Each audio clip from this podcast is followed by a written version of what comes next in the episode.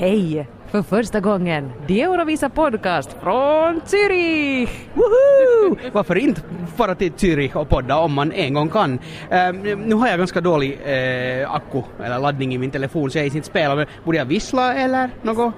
Go.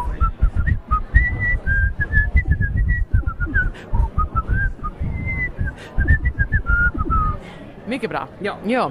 Vi sitter här vid, vid gaten, vi ska försöka hoppa på ett plan till Helsingfors här men det är farspetet så vi tänkte att vi kanske hinner, hinner med en liten podcast här innan planet avgår. Eh, den stora, förvirrade, lite smått sömniga Postäsk-podden börjar här igår avgjordes det hela. Israel vann Finland blev i finalen, eh, ja, no, näst sist eh, kommer man ju inte ifrån. Eh, ja, hur känns det, Johan Lindros? jag måste säga att det ändå känns ganska bra att eh, de här åren här emellan när vi inte har kommit till final så har nog besvikelsen har varit på en helt annan nivå. Uh, nu förstås det kom, var så mycket glädje i det att vi kom till final men sen samtidigt igen i år har vi haft en artist som har gjort helt sjukt bra ifrån sig. Så jag, jag, tycker att här finns ganska mycket positivt att hämta. Det är klart att det skulle ha varit roligt om vi skulle ha varit inom topp 10 eller inom liksom topp 15.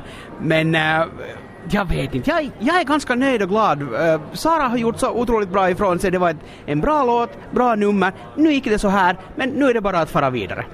Det tycker jag också. Jag, jag menar, jag har ingenting att anmärka på hur Finland Eh, prestera på den där scenen. Jag tyckte det var klatschigt, jag tyckte det var Eurovision från början till slut. Man bredde på ordentligt och det tycker jag att man ska eh, förbehålla sig rätten att göra när det är Eurovisionsscenen man står på. Visa upp alla konster man kan. Eh, ja, jättestolt över Sara och Monster-teamet. Absolut, ja. I, ingenting att äh, tillägga angående det. Sen, är det här något som gäller oss? Nej, vi ska inte till Warszawa. Nej, nu kan, vill du? Men nu kan man, nu kommer säkert podda där också. Nej, vi tar det, vi tar det nästa vecka. Men överlag så, så var det här en av de bättre finalerna jag har upplevt på väldigt länge tycker jag. Just det här med att det har varit, det var en sån otroligt bra variation på hurdan musik det var i den här, i den här finalen och sen att det var så otroligt spännande i själva omröstningen. Mm, ja, gud ja, det var ju helt otroligt. Uh, ränner juryröstarna börja sprida ut tolvor lite hit och dit och det liksom inte uppstod något sådant riktigt tydligt mönster utom kanske det österrikiska, österrikiska mönstret som jag inte riktigt hade sett att skulle komma eftersom Cesar Sampson nu faktiskt inte hörde till mina favoriter i den här tävlingen men han hörde tydligen till väldigt många jurymedlemmars favoriter. Sen var det ju överlag en väldigt omtumlande sändning för oss. Vi hade i början jättemycket tekniska problem med vårt referat, eller det var alltså tekniska problem helt konkret i vår vårt bås. Inte mellan dig och mig utan mellan oss och våra hörlurar och vårt mixerbord. Så det, det gjorde ju att det var lite off och jag hade ganska dålig filis där ganska länge för att den där koncentrationen får, det kändes som att man missade ganska mycket av, av hela första delen. Nå, sen mitt i allt hoppade någon, någon galen typ upp på scenen och river mikrofonen av Suri och då, då var liksom sen efter det började våra problem också lösa sig, så då kom det en sån här svängning, speciellt sen när vi fick dessutom ett besök av Mr Lordi i vårt bås mitt i allt ja, sånt här som händer i Eurovisionen. Man liksom, ja, det, det, det, är underligt, det har inte med finalen att göra men det är nog roligt det här med, som vi alltid pratar om, hur underligt blasé man blir i något skede. Att före man åker iväg så är man såhär oh, hoppas jag ser en kändis. Och sen när man väl är mitt i den där soppan, nu vill jag inte liksom få det här, säga det här för att jag ska låta hemskt världsvan och som att jag skulle känna alla kändisar i hela världen.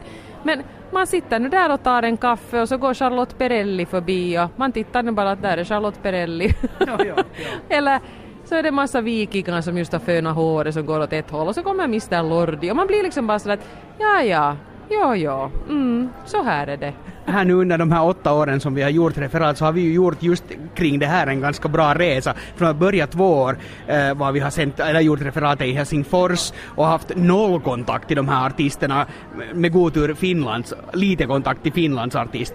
Och, och, och sen åkte vi dit och bara träffade alla och det påverkar jättemycket hur vi refererar och just nu till det här som du, hur du beskrev det att, alltså, att no, där är nu Benjamin Ingrosso och där är det ena och det andra och det är liksom att ja, Ser du, ser du, moj moj. Och då är det också det att i det skedet när man sen träffar dem, då har man sett de där videorna, man har analyserat det i de Eurovisa, man har läst en massa på olika forum, olika sådana här Eurovisionssajter, så det är klart att Benjamin Ingrosso står där. Vad är det nu mer med det? No, jag, alltså, jag, vill inte namedroppa honom som den som man ska bli mest starstruck över, men, men ja.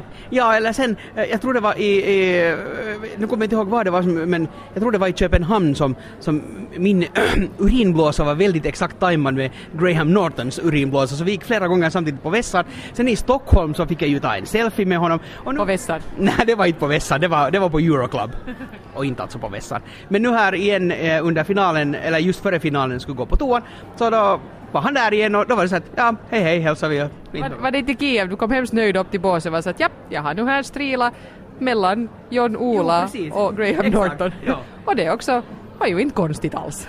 På tal om konstiga saker som händer, vi är väldigt långt ifrån nu att analysera själva resultatet. Kanske kommer vi tillbaka till det nu i den här podden, men just en sån här typisk underlig Eurovisionshändelse. I morse så um, ähm, hade mitt, jag skulle gå till rummet typ och hämta mitt stuff för att vi skulle åka iväg från hotellet och mitt kort hade varit via tele, eller för nära telefonen så det funkar inte så jag måste gå och koda om det. Och sen i hissen på väg ner så Uh, stannar den efter, efter en våning och då är där en otroligt trött Veilon i hissen. Han har liksom hatten vet du, dragen riktigt djupt ner, solglasögon på och riktigt sådär hängig. Nu vet jag ju inte om han var krapulantisk men uh, väldigt sådär trött och slut och helt i sin egen värld. Så, jag tror inte han var krapulantisk, vi var ju på samma fest exakt. igår och han inte, inte hade du klackarna i taket. Nej, nej, men efter en sån här liksom Eurovisionsvecka Precis. man ju. Men det som hände var att alla stod jättetyst. Det var, det var liksom inte läge att prata någonting. Då började min mage kurra något helt fruktansvärt. Jag tänkte att nej, nu tror de att jag står här och fiser eller något. Så det, det, det är nu typiskt sån här Eurovisions, men sen har jag inte sett honom efter det. Sorry Waylon, just passing some wind here. You know it's the calm after the storm. jo, det var inte riktigt läge att dra just den där dock men att... ja, um, men ja, eh, angående finalen då, vi kan ju, det som kanske många undrar är att hur tog Sara allt och det hela. Vi träffade inte henne efter finalen och nu har alla vi som var delar av den finska delegationen åkt hem lite i otakt här så att nu är det jag och Johan och äh, Ville och Berg från finska nyheterna, vi är här i Zürich och de andra har flugit via Frankfurt och London och Stockholm och hitom och ditom så vi har alla liksom spritts ut för vinden men i alla fall så lär Sara ska ha tagit det här jätte, jättebra och proffsigt. Och eh, förstås var de besviken. Det är helt onödigt, det är helt onödigt att låtsas som någonting annat. Klart att det är en besvikelse när den stora drömmen har uppfyllts men den sen nu inte gick, gick riktigt så bra som man hade hoppats. Men jag tycker ju nog att hon, jag hoppas att hon kanske smälter det här lite och sen vaknar upp där någon gång på onsdag och känner sig som att yes, jag gjorde det och fan vad bra jag var. Jo, som vi pratade redan här i veckan så, så vi har åtminstone gjort den tolke, tolkningen och analysen att hon verkar ändå vara en rela, rela, rela kan inte prata realist realist. Ja, det vill säga att hon har nog knappast heller gått och, och, och, tänkt att hon är en självklar vinnare.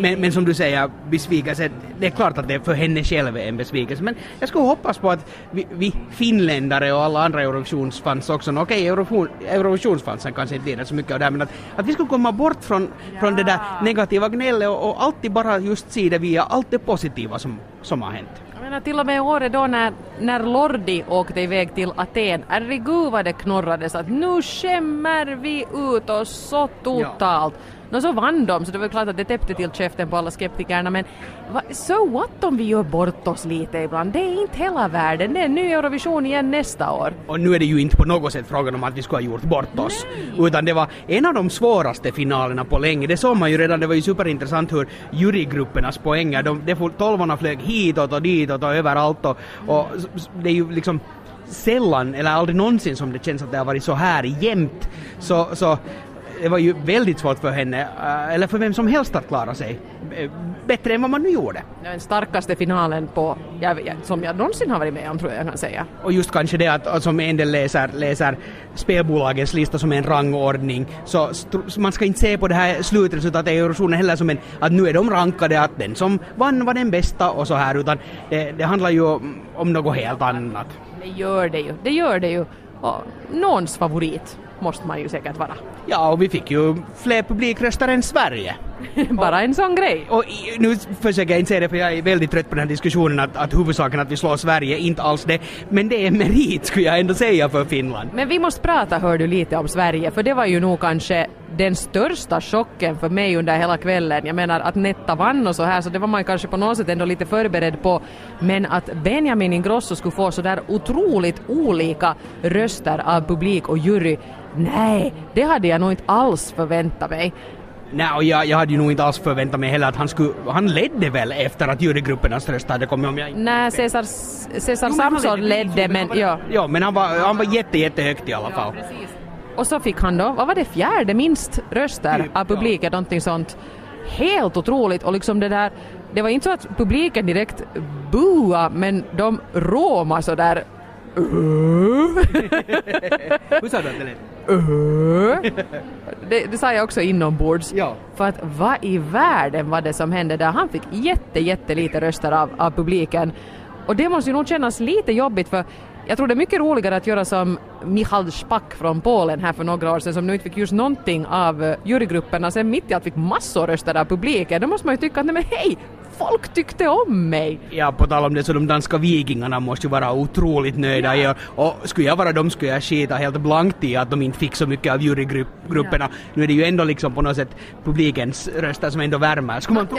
Jag, jag vet inte, det kan ju också hända att man tycker att hej att musikproffs uppskattar mig så det är kiva. Men å andra sidan, vad hjälper dina musikproffsen om sen ingen vill köpa och lyssna på ens musik? Nej, det är, det är ju, det är ju. Men är det inte så att sanna konstnärer så de vill ju inte att, att deras konst ska sälja? Hashtag Salvador. ja, det var ju nog en underlig kuf det också. Hastigt in på scenen och sen kasta priset på Netta och sen hastigt bort därifrån. Det var ju kanske lika bra att de inte drog igång en debatt där i och för sig men... Ja. Jag, jag kan inte komma på en enda gren var Netta inte skulle vinna. Nej. Jag menar om de skulle börja brottas eller någonting. Okej, man ska inte brottas med en som just har fått ett nytt hjärta förstås men, men en, ändå. Armbrytning? Nej, Netta tar det. Ja, Netta, vi måste ju lite tala nu förstås om, om henne och om Israels seger. Uh, det har nog delat åsikter en hel del inom de här delegationskretsarna. Nu pratar jag alltså inte om Finlands delegation, överlag människor som vi mötte uh, sådär efter finalen. Jag blev lite överrumplad för du och jag var ju ganska glada. Vi har ju tyckt om den här. Alltså, jag, jag tänker inte ta ställning till någonting politiskt här överhuvudtaget och jag tänker inte just nu fundera på hur fanken det ska gå när Israel ska ordna Eurovisionen nästa år. Men det här var en jättebra låt, ett bra budskap och en cool artist och vi följer ju båda för den här redan när videon först dök upp på Youtube. Så jag var ganska glad när jag gick ner från båset och tyckte att wow, att det här, det här gick ju nu precis så som man hade tänkt då och kanske lite till och med hoppats. Jag, inte skulle jag nu ha blivit besviken om Cypern skulle ha vunnit men nu tyckte jag hemskt mycket mera om Israels låt. Men sen insåg vi när vi kom ner från vårt bås att det var ju inte riktigt alla som tyckte som vi. Och utan, nu, ska, nu ska jag också försöka att låta bli att ta ställning någonting för jag är så otroligt dåligt insatt i hela den här Israel-situationen. Men, men kanske det är något, jag, eller jag kände åtminstone av att, att folk har jättemycket åsikter och starka åsikter om Israel och att det kanske lite färgar medan jag själv nu bara skulle, jag menar, nu är vi i en musiktävling, jag vill bara prata om låten, artisten, hur var uppträdande, hur var helheten, var det bra eller var det dåligt, var det rätt låt som vann eller fel låt som vann, oavsett vem det är och varifrån hen kommer. Hen. Nej, kackel. Ja, oj. Ja. Men alltså, ja, och, och, det förstår man ju. Att ena tycker att det här är briljant, smart och roligt och andra tycker att det är förfärligt. Hon kacklar, varför gör hon det? Och så, så är det ju, men ändå räckte det här nu till för en seger. Hon fick överlägset mest publikröster och ja, nu kommer jag inte ihåg på rak arm, fick hon tredje mest juryröster eller någonting. Så i alla fall tyckte jag det var ganska, det var ganska bra också att publikens eh, favorit vann den här gången. Så var det ju till exempel inte när Måns Zelmerlöw vann, för då skulle publiken ha föredragit eh, de här italienska tenorerna Il Volo och året då Jamala vann så då föredrog ju juryn Australiens Dami Im och publiken Rysslands Sergej Lazarev. Men nu var det alltså helt clean en Ja. publikfavorit som vann. Så det är ju också, det är kanske lite också lugnar ner den här diskussionen nu eftersom det var en lite kontroversiell artist som vann. Att hej, publiken fick som de ville. En sak som också en del vill diskutera så är det här med att ska vi nu faktiskt ha de här jurygrupperna, har de någon funktion? Nå, jag tycker att jurygrupperna hade en ganska bra funktion i det att de lyfte till exempel Albaniens Eugent Bushpepa ganska högt. Han fick väl inte så jättemycket publikröster men, men, men jurygrupperna uppskattade att han var otroligt duktig och det var en bra låt och inte kom han ju nära att vinna men, men fick en riktigt bra placering och väl värt. Precis. Um, jag tycker det är intressant att få båda de här aspekterna. Det som man förstås måste fortsätta arbeta med är att jurygrupperna får inte vara korrupta och de får inte taktikrösta och det där är jättesvårt att komma åt men det är det jobbet tror jag man måste fortsätta göra, inte att ändra omröstningssystem. Oj då! Oj, vad händer? Är det Lucia som kommer?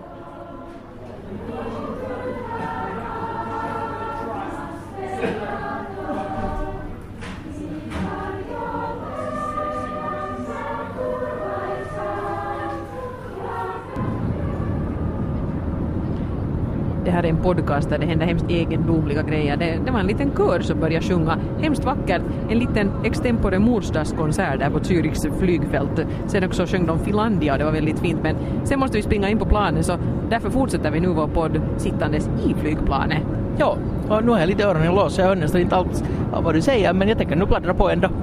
Ja, det Fråga vad som helst, jag, jag jag hindrar svarar dig aldrig för. Aldrig Nej, för. Inte, ibland hör du inte, ibland bryr du inte dig om vad Ja. vad vi säger. Men vi, vi har långa diskussioner. Huvudsaken är ju att båda får sagt något. jo, jo, men den andra säger inte så tarka. Ja, men jag undrar. Tyst! Får vi röka nu? Aj, nu får vi röka, aj så bra. Nej. Nej, vi röker inte. Uppmuntrar inte sånt.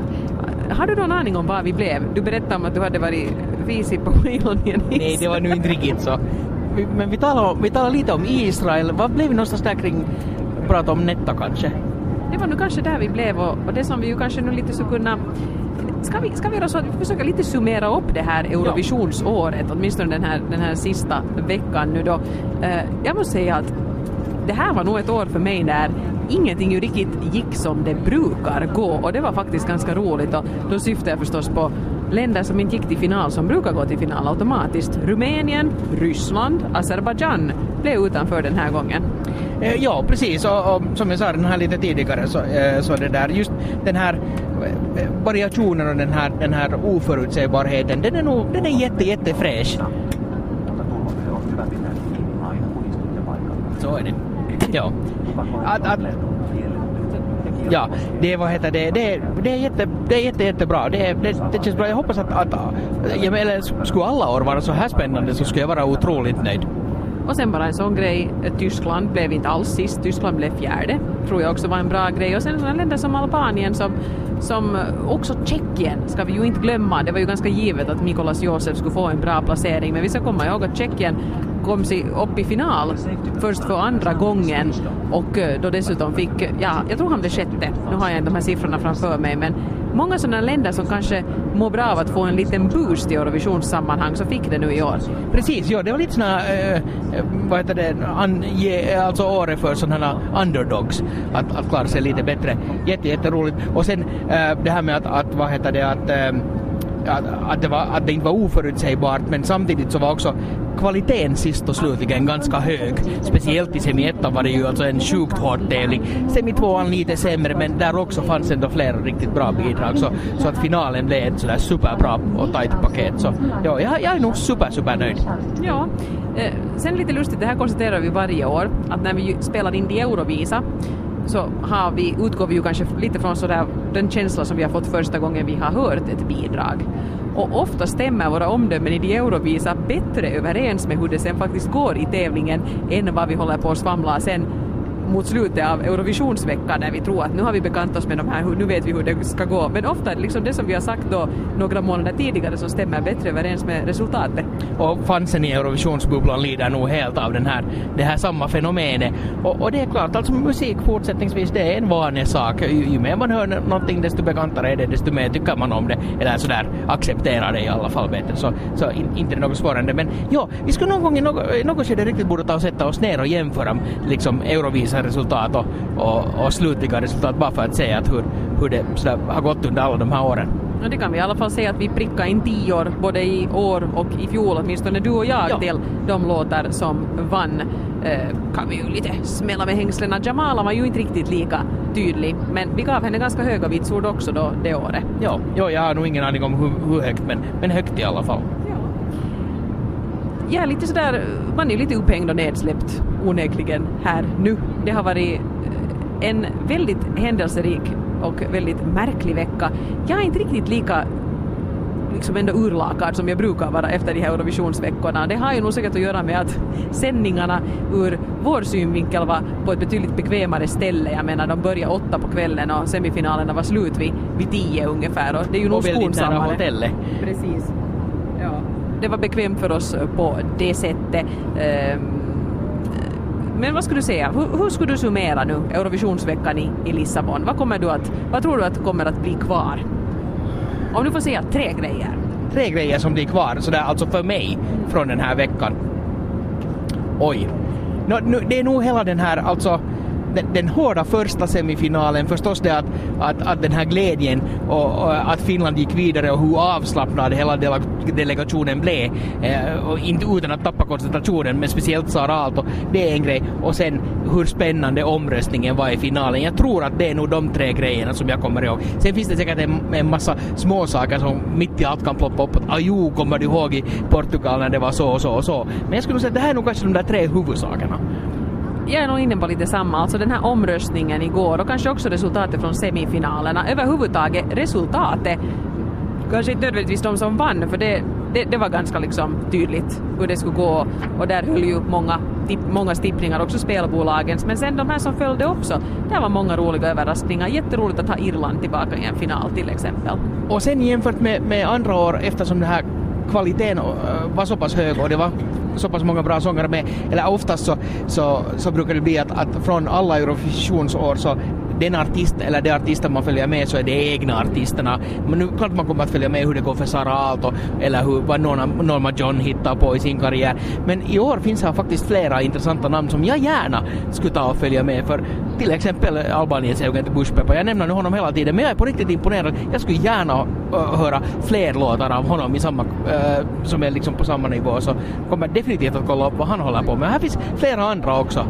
Sak nummer två som jag kommer att komma ihåg är ju nog kulisserna. Absolut. Året där man skulle slopa eh, LED-screenar och det ledde till att det dök upp lite vad som helst på den där scenen.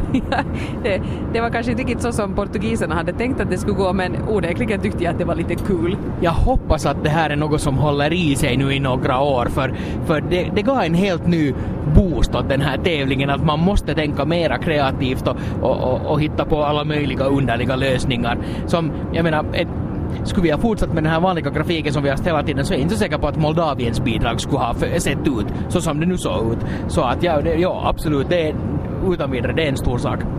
Och den tredje grejen för mig är ju kanske att det här ändå var lite ett sånt här ska inte säga girl power, men ett kvinnopower-år. I fjol så hade vi, ja vi hade väl uteslutande karrar och Blanche faktiskt då i topp. Blanche från Belgien, men det var Robin från Sverige, det var Francesco från Italien, det var Salvador från eh, Portugal, det var Christian från Bulgarien, det var jättemycket killar. Nu i år så var det ju ändå ganska tydligt i ett relativt tidigt skede att det stod mellan Eleni Fureira och hennes tjejdansare från Cypern och Netta Barzilai från Israel och hennes tjejdansare. Och där var det ju faktiskt den låt som var ännu tydligare så här kvinnopower som vann. Eh, har det här sen med metoo-rörelsen att göra eller inte kan man ju diskutera men som vi konstaterar, för att vinna Eurovisionen måste du skapa ett fenomen. Det, du ska ha en bra låt, men det måste också bli ett fenomen. I fjol var fenomenet det här med att gå tillbaka till det avskalade och sparsmakade och melodiska. Eh, året före det var det ju no, helt rent och skärt politik, antikrig, vad man ska säga. Och nu var det då Not your toy, Stupid boy, som, som var det som tog hem Ja, spelet. Eh, och, och Netta och Eleni var ju inte de enda starka kvinnorna utan faktiskt jättemånga starka kvinnor också sådana som inte kom vidare till, till finalen. Och, eh, no, jag får inte nämna några Suri från Storbritannien. No, vi har väl talat om det här hur, hur stark hon var. Ja. Visst talar vi om det? Ja. Och, och sen också eh, Lea Sirk från Slovenien. Och Sara. Aalto från Finland, Du kommer- icke att förglömma. Och, och sen Rumäniens eh, Kristina. Kristina, otroligt bra solist. Så att det, och, och förstås, ja, Estland. Alltså, massor, massor med, med, med riktigt duktiga kvinnliga solister. Ja. Så att, så att, det var de grejerna som vi kanske tar med oss. Nu får vi sen se vad det blir nästa år. Ja, du vill tillägga något? Nej, jag tänkte bara säga, ju, eller just gå till det att, att om vi nu skulle lite försöka blicka framåt så är det ju förstås en, en stor och intressant fråga är ju det att, att hur, hur kommer planeringen av nästa Eurovision att gå? Vad kommer det att dyka upp för problem och frågetecken och var kommer man att hålla den och allt, äh, allt sånt.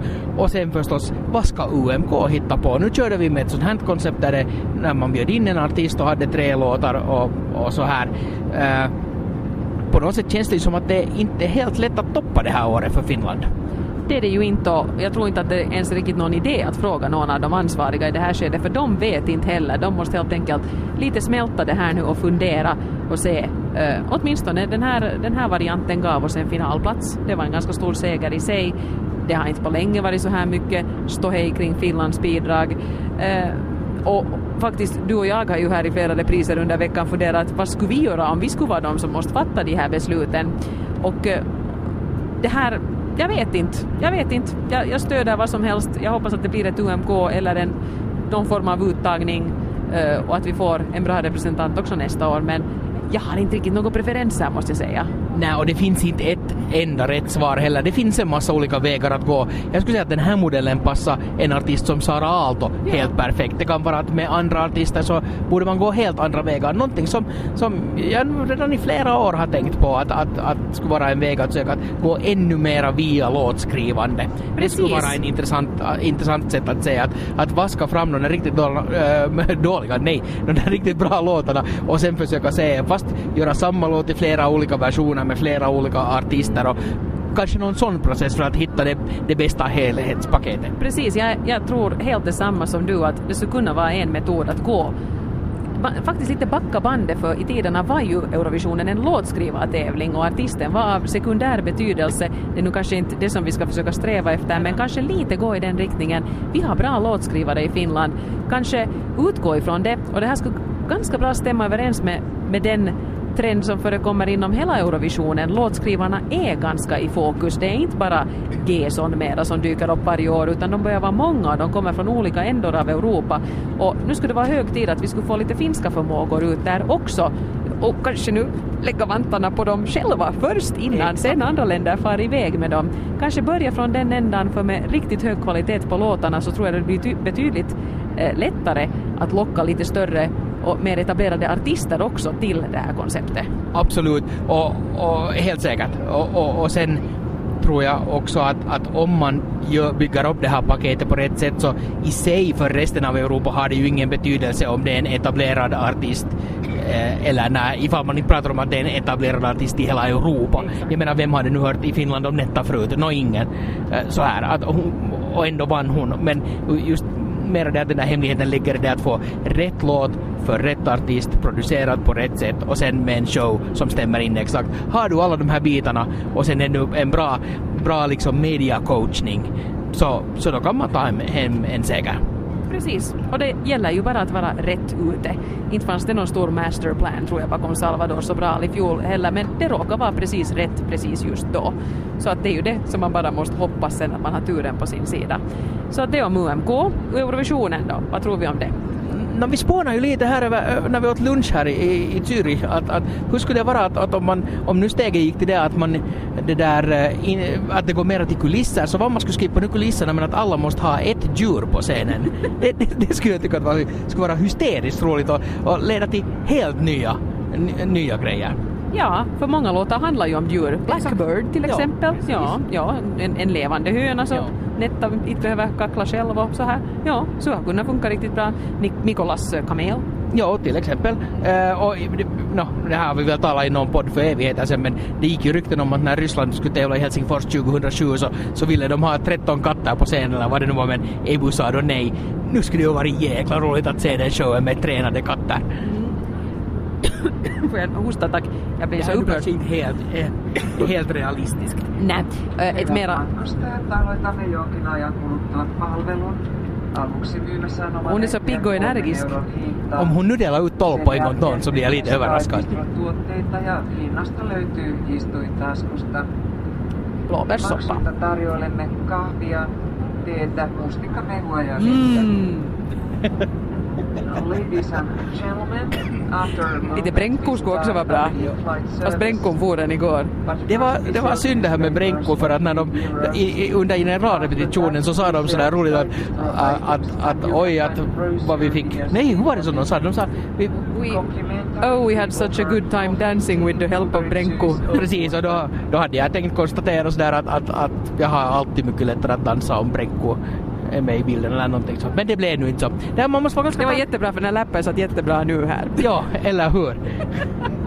ja, ja, ni som har tittat på sen, ni, har, kommer inte, ni kommer garanterat inte ihåg Brenko och vem det var och hur och när, men det gör inte något. Nej, jag tänkte kanske gå in på ett mer lite allvarsamt eh, spår med det här, nej men med nästa års Eurovision och Israel.